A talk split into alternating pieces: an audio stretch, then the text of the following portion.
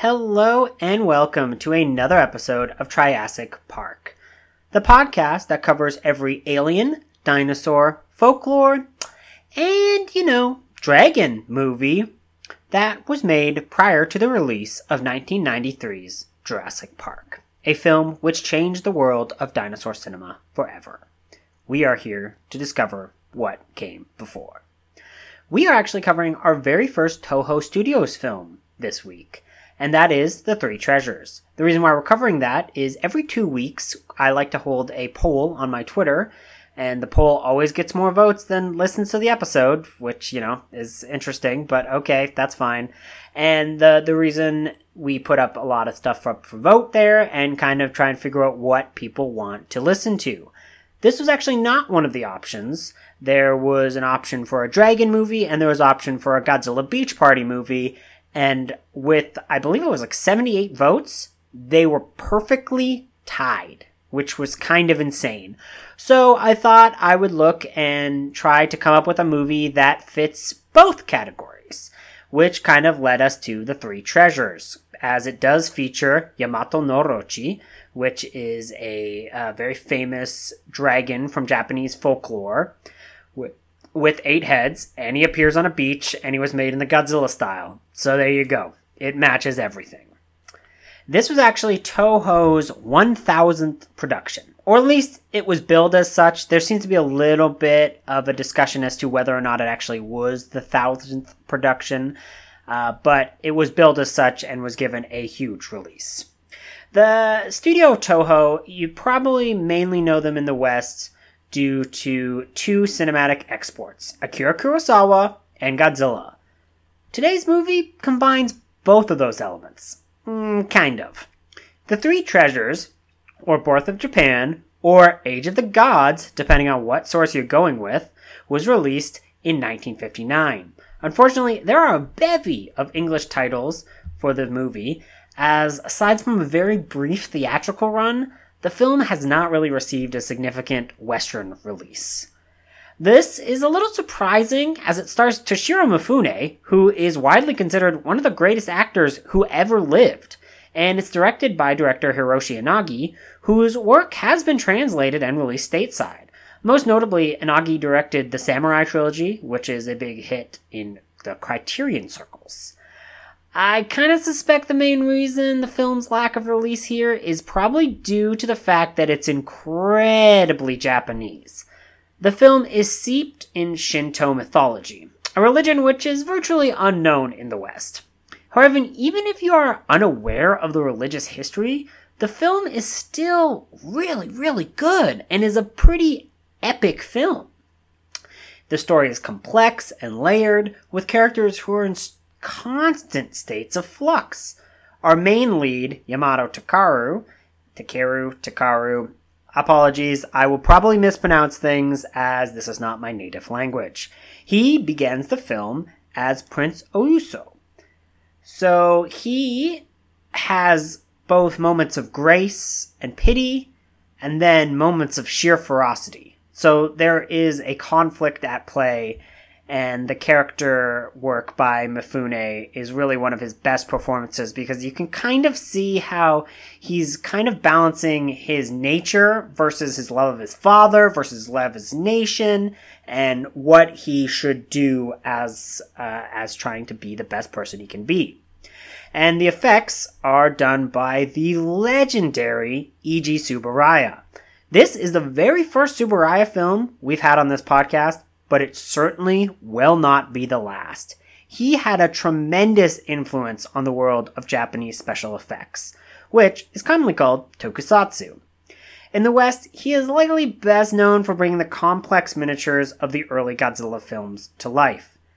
These movies were way more complicated, way more complex, and way more artful than a man in a suit crushing cardboard buildings. Don't let people tell you that that's what those films were. We'll get into it, but there was a lot of care, work, and artistry put into those models and those miniatures, and to simply dismiss them as cardboards uh, is extremely disrespectful to the work that these men put in. And Eiji Tsuburaya was normally the head of that effects team. He's more than just the man who did Godzilla, though. This film really showcases just how brilliantly he could bring to life the world of the fantastic. The plot of The Three Treasures involves a cold, unfeeling father looking for any excuse to send away his son, in hopes his son will die and never return. Our hero, who begins the film uh, exiling one of his brothers, and because of this exile, he is sent off to war. Basically, his father was looking for any excuse to kind of get him out, and he sends him to war. And he wants him to completely stay at war and eventually die at war. Through the course of the film, our prince gets the name Yamato Takeru. He is the son of the only woman his father ever truly loved, and during Yamato Takeru's birth, his mother died, and his father really only sees a painful memory and not a son. This leads to a bevy of battles and hardships as Takeru slowly realizes the truth about his father's hatred and the cost of war. The story of Yamato is intercut with the legends of the god of storms, Susanoo. Susanoo is also played by Mifune, and in these legendary flashbacks, the parallel between the two men is clear. It is actually in one of Susanoo's flashbacks that we witness the appearance of Orochi, the eight headed dragon. Which brings us to our dinosaur breakdown. Or in this case, dinosaur, no wait, dragon, folklore, athon. Orochi has his origins dating back to the earliest written Japanese mythology, and this is all according to yokai.com. Appearing in the Kojiki and the Nihongi, the tale is nearly identical to what we see on screen as the eight-headed beast is of who is Orochi is tricked into drinking sake by the god Susanoo and is defeated due to his drunkenness. The original tale is a lot bloodier than this version put to screen, and there is no Jason and the Argonauts esque fight with the beast in the folklore. Pretty much the beast kind of, you know, falls asleep due to drunkenness, and he just gets hacked and hacked and hacked and hacked until there are rivers of blood, which is pretty crazy. Uh, similar to European folklore, though, Orochi has kind of just spent his life stealing the daughters of various families. So there is the the idea of sacrificing a maiden to quell a beast, uh, even in Japanese folklore. And Susanoo comes across a family that only has one daughter remaining. So in exchange for defeating the beast, Susanoo is like, "Well, I want the final daughter to be my bride if I can defeat the beast." So he defeats the beast, and that's when he finds one of the three treasures of Japan which is a sword named the Kusanagi, which is hidden in one of Orochi's tails. And it is said to still be handed down to every new emperor of Japan to this day, although some believe it to be lost at sea. The history of what the actual three treasures are in Japanese folklore is, and Japanese reality is, is a little complicated and probably best dealt with on a different podcast. Um, we are going to talk about this from a filmmaking perspective and from a narrative perspective. Uh, but you do have to keep in mind that this is not my native culture. I'm sure I'm getting things wrong. I've done some research, but I'm not overly endorsed and engrossed in Shinto mythology. Uh, so I don't really want to kind of turn, talk out of turn and declare things about a religion that I'm not overly knowledgeable about. Uh, if you are interested, there are definitely resources out there, and they are worth reading because they are fascinating. The cinematic version of Orochi was actually designed by artist Akira Watanabe, and he also designed the original King Ghidorah. At least that's according to David Kalat's book, A Critical History and Filmography of Toho's Godzilla series. This version of Orochi is almost always kind of dismissed out of hand and just called a trial version of Ghidorah. While I certainly see that as true, I do think that kind of underserves the puppetry and the work that is on display in The Three Treasures, and especially kind of dismisses the film's other special effects moments, which are actually truly outstanding. The uh, the work in the film, the puppet itself of Orochi is not the greatest puppet I've ever seen. It's certainly not the worst. Um, it does seem to kind of be less agile than I'm used to seeing Eiji Tsuburaya's work. However, it is filmed in such a way and is scored in such a way that makes the film all the more exciting and really kind of builds upon a, a less than stellar, admittedly, a less than stellar prop.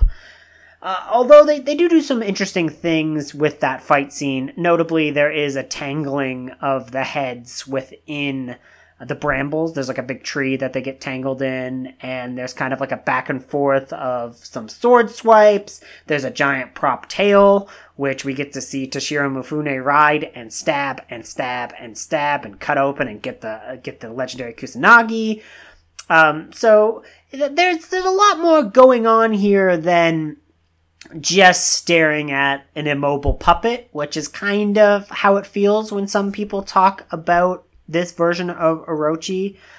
Uh, I, I, this is not the last time Orochi will appear on this podcast. He's going to come up again and again, especially in Japanese folklore and especially in Japanese giant monster movies. Uh, the history of Orochi is kind of the history of Japanese kaiju uh, to begin with. That this is seemingly the very first Japanese giant monster. So this is the very first dai kaiju in Japanese mythology and history, and therefore his existence is very influential in the later stories that would be told using this kind of frame. Now that that's kind of an overview. I think that the effect scene. Let's just get the effect scene out of the way, the part that probably most of you are here for, given that this film is kind of related and focused upon the giant. I, th- it's very short. The appearance of Yamato no Orochi is probably about five to six minutes of this three hour film.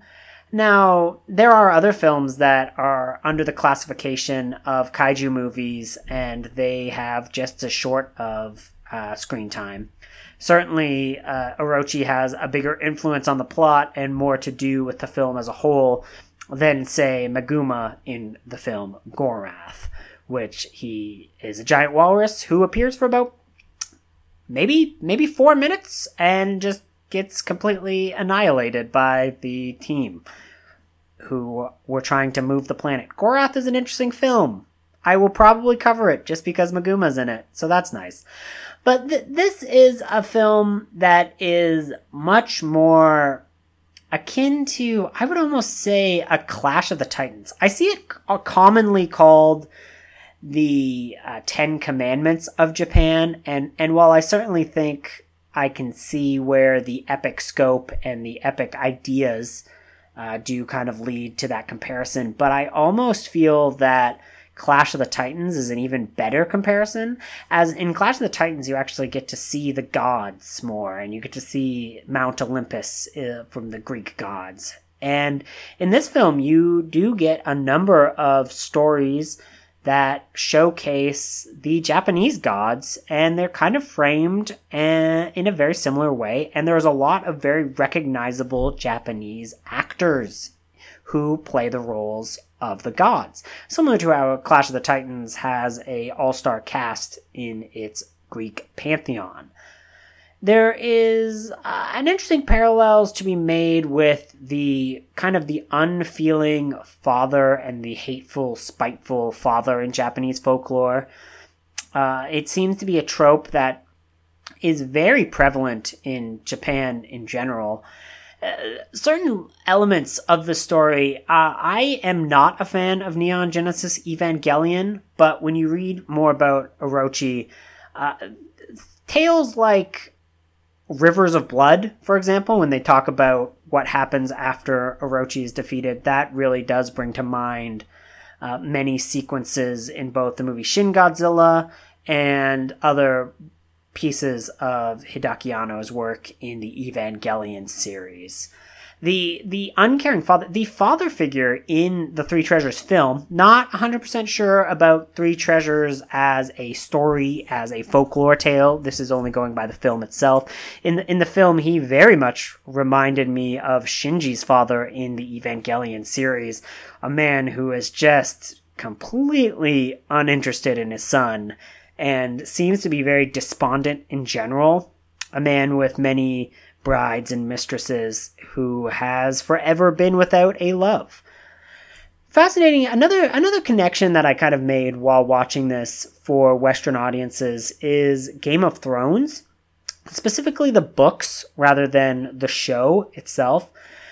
In in the show, there was a large amount of criticism in terms of Bran's storyline, which is a character who in the books most of his stories and his chapters are actually devoted to learning more about the folklore of Westeros, which is the province in which uh, Game of Thrones takes place, and learning about the background and back stories that kind of build the world.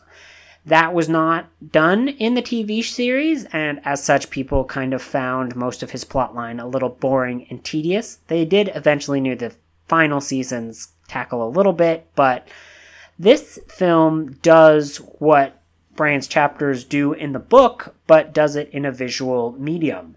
And by that, I mean there will be characters discussing folklore, and then you'll actually get to see visually the folklore being discussed.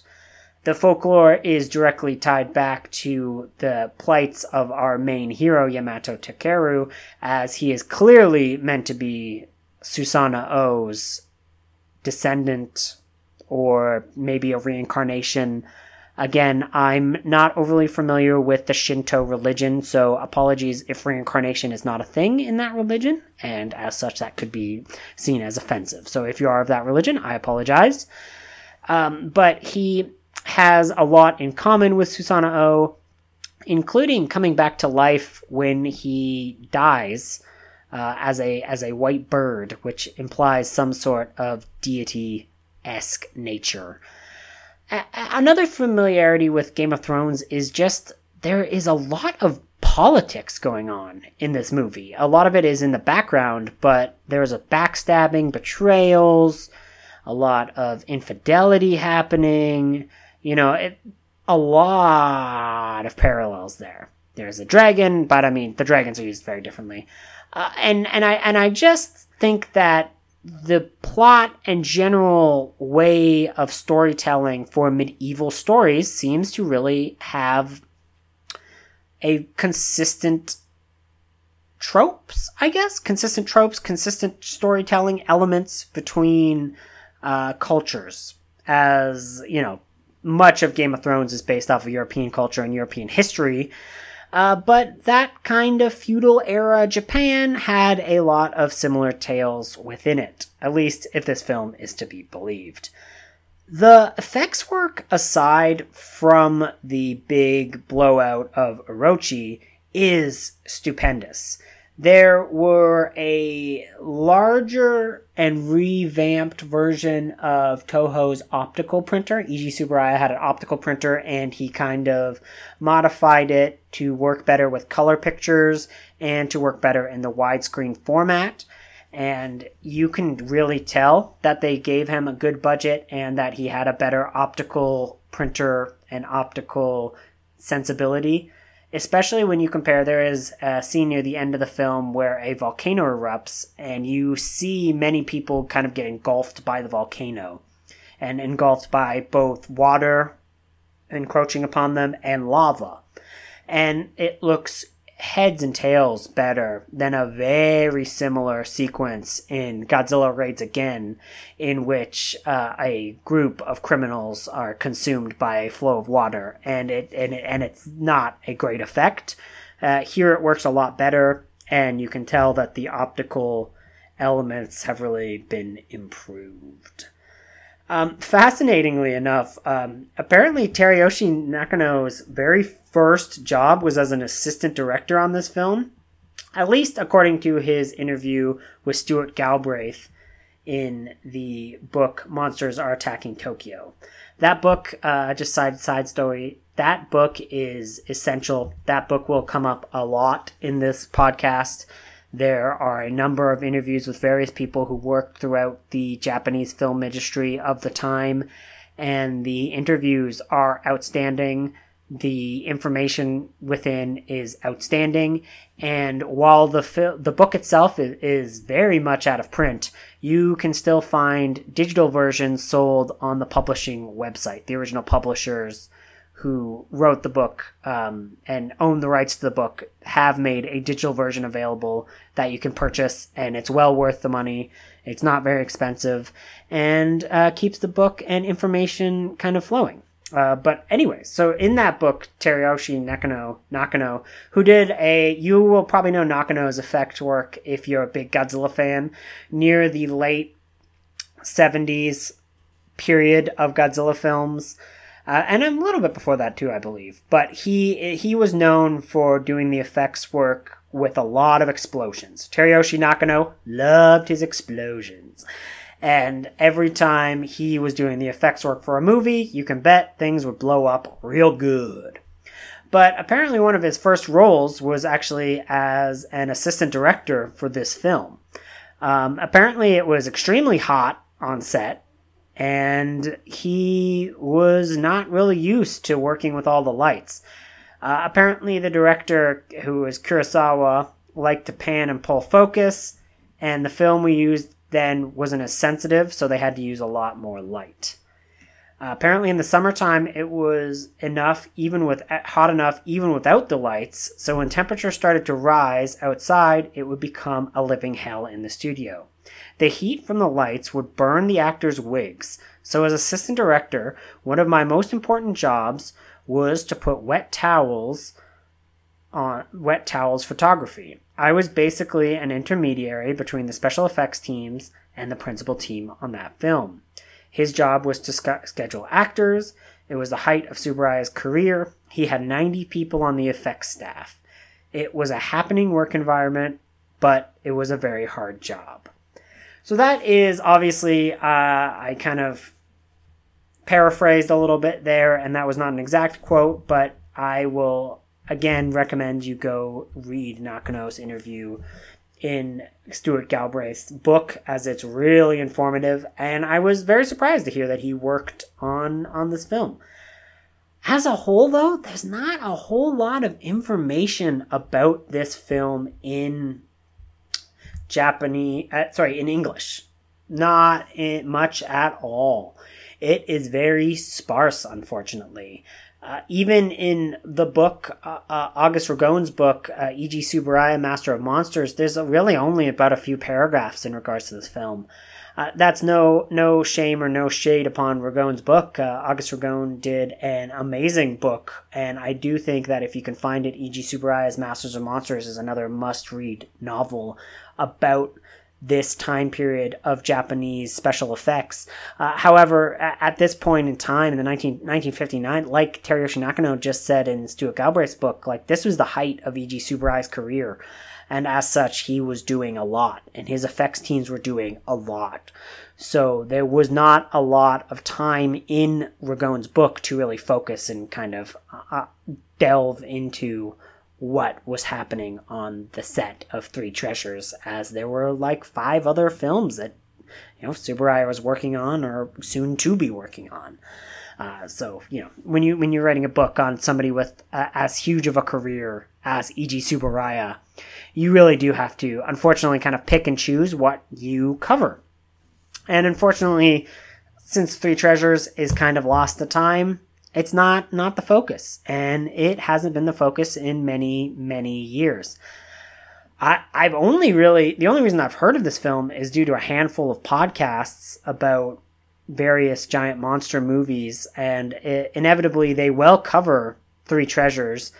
Uh, however, e- even then, like, there's not a whole lot of information out there. They can talk about the folklore, and I do think they have talked about the folklore, and it's really amazing. There is a Kaiju Transmissions episode, which features uh, Kaiju Cast host Kyle Yount, which is incredibly informative. I will definitely link to that in the show notes, and it is well worth the read as they really, really dive deep into the background and the history of the mythology of the story of Yamato Takeru.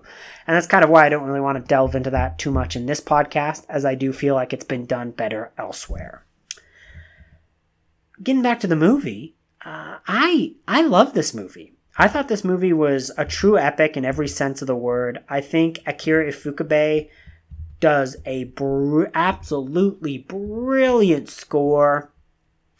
I think that there is such a breath of fresh air in terms of monster movie watching when I experience this film, uh, as it is such an epic. There is so much work put on screen. You can tell this is one of those times when they weren't slashing the budget, when they were really letting the actors, directors, and producers were all at the top of their game and were given time to breathe. Or at least that's how it felt. Uh, it, it's never easy wrangling that many actors in a screen uh, in a scene, as you know, it's really hard to capture a true epic scale. And I think this film does it really, really well. And you can tell they really kind of pulled out all the stops for this film. Uh, I I found the the plot extremely moving. Uh, Toshiro Mifune really does give a lot to the performance of Yamato Takeru, and you really kind of feel for him and you kind of feel the betrayal that he goes through, the love that he experiences, and just the the sheer sense of survival that he has, the survival instinct, where every time something new is thrown at him and he is expected to fail, he just gets back up and keeps going and keeps fighting. And it's a it's a very fascinating character. And to see him kind of grow and change as he kind of sees the, the horrors of war really kind of uh, elevates the film in a way and makes this film one of the most complex monster movies I've ever seen. To call it a monster movie is a bit of a stretch, as again, Orochi really only appears for a very limited amount of time, but uh, putting it in that category uh, instantly kind of elevates it to the top of the pack. These are characters that have a lot more going on under the surface than, you know, than is typical. Now, that also is due to the running time. It's not a short movie by any stretch of the imagination. This is a three hour movie. So there is time to kind of build characters and build a, a really complex story in this. As opposed to as opposed to other movies uh, of of the same vein, like you know any Godzilla movie really, uh, they they are relatively short films and they don't have a lot of time to kind of waste on character development. And I, I, I, don't mean waste in a derogatory, they should just get to the monster action. I mean, they only ha- are really shooting for about an hour and a half when making those movies. And as such, you can't really have a lot of slow moments. Um, another thing about this movie that really was just insane was the cast. Like, there are so many giant Japanese stars, especially if you're familiar with the the Toho and Akira Kurosawa films. I mean, we've got Takashi Shimura, who is in Akira, he's in Gojira. We've got Akihiko Hirata, he's also in the original Gojira, but he's also in a bajillion other things. We've got Kumi Mizuno. We've got Misa Uehara. We've got Akira Takarada. We've got Akira Kubo. All of these are names that you are going to know, uh, especially as we go forward in this podcast and as I kind of talk about these giant monster movies and these kind of the Toho studio films. I mean, you've got Jun Tazaki in there. It's uh, it's really quite an amazing array, and uh, everyone is at the top of their game. There's not a bad performance in this entire movie, and it has so many recognizable faces, especially if you have spent a lot of time with this genre, with this style of film. There is no there's no moment wasted, I would say. And even though it is a long movie, it doesn't really feel like a long movie. Your attention is always right on the center of that that screen. You're always engrossed and you're always moved, um, especially if you kind of fall as into the story as I do. This is not your typical movie. There is a lot to there's a lot to unpack if you want to unpack it. Um, if you're interested in just the Japanese religion or you know anything about Shintoism, this is a must. If you're a fan of cinema, this is a must. If you just want to kind of be a completist for every giant monster movie ever made, this is a plus. You know, there, there's really no negatives for this film. I think even for its time and for its uh, its placement in Japanese folklore, I was even really impressed with the the way that the film treats the female characters and how um, you know the the the main character of Yamato Takeru is really kind of meant to be a faith person. He's he's very much faithful and believes that women are people. You know what I mean? Like um, so for example, so like a big a big thing in World War II Japan was comfort wives, which is basically Chinese uh, sex slaves. When they would, when Japan was in World War II, when Japan had invaded China, they would take women and basically force them to have sex with the the men. Uh, it's a lot more complicated than that,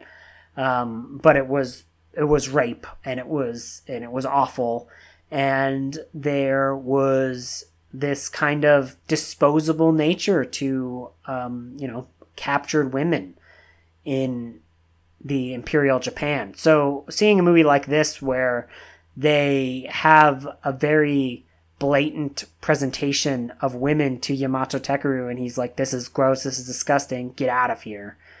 To the men who brought him the the the, the to be sex slave and he frees the women. And I mean, it's not like this is going to be a this is not an incredibly feminist film. There's certainly um, a lot to criticize in that regard. But to see um, such a such a blatant refusal to be comfortable with the history of comfort wives, you know, is uh, is very uh, is very moving and is a very important step in in Japan's kind of moving past the uh, the sins of World War II. So yeah, I think that's I think I've kind of talked about all, all I all I want to and all I can right now. I mean, this is a film that really, if you really want to dive into it, you could talk for hours and days and months. You know, there's there. This is not a, a film that should be forgotten. This is a film that is really worthy of rediscovery. If you have any ability to get this localized and sent to, you know, sent here in the states with a proper transfer and a beautiful HD, like that would be that would be amazing because there's a lot of brilliant cinematography work in this movie and there's a great a lot of great work in general. It's a beautiful movie and I was really moved by it. Oh yeah, Orochi is pretty cool too. So thank you for joining me on another solo episode of Triassic Park. As I said, uh, this is actually the first solo episode since we had our intro, like our very first episode. So we'll see how this goes. Let me know what you think. You can almo- always email us at milkshakesandmimosas at gmail.com or you can follow me on Twitter at Wine Movie Nerd. Uh, we also have a Patreon. We are on Patreon at Milkshakes and Mimosas. Uh, if you look that up on Patreon, you can find us. And right now, uh, we only have one patron. Thank you, Joe. And he has kind of requested we focus on dinosaur talk. So if you're at all into dinosaur stuff, you should hop onto our Patreon and you can uh, enjoy some dinosaur stuff and soon to be Archie stuff once we get a few more patrons and kind of open up. Uh, ideally, I would like to take the aforementioned polls uh, that I talked about on Twitter onto Patreon. Uh, again, can't really do that with only one person, so hopefully, if we can get like five people on there, then we have a sturdy base to kind of start polls, and they can kind of lead us to what we'll cover in the future. Uh, so, as always, you can uh, follow us on any of the aforementioned places online. We are found wherever podcasts are found. Thank you and have a great day. Goodbye.